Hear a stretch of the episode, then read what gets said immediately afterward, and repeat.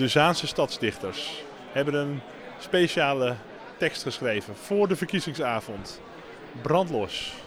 Mijn felicitaties gaan uit naar de winnaar. Mensen kwamen naar de stembus voor de winnaar. Ik ben eerlijk gezegd niet jaloers op de winnaar, want alle blikken die zijn gericht op de winnaar. Een mooiere wereld begint aan de Zaan. Met strijd en socialisme in een stad waar we staan voor menselijk, eerlijk, duurzaam. Als het kan ook groen en sociaal, met wat ruimte voor ons allemaal. Vandaag begint jullie Doe mee met een duidelijk nee en een plan B en een betrouwbaar ja.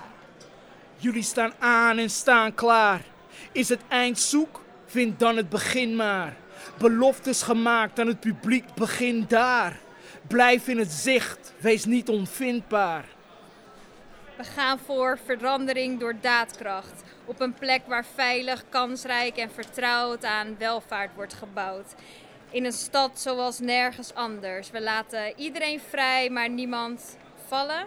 Met out-of-the-box oplossingen voor omvangrijke problemen. Blijft het goed en zal het beter gaan. Ja, werk aan de winkel, zorg dat je de klus klaart. Klaar voor de start, je hebt nog maar vier jaar. Vanavond mag het nog, maak nu je plezier maar. Morgen ben jij het die je in je ogen aanstaart. Bedenk dan dat jullie woorden al bijna klinken als poëzie. Kwestie van mixen en matchen, zie het als advies. We snappen ook de drang te shinen met je eigen one-liner retoriek. Je kunt niet alles laten rijmen, het blijft toch politiek.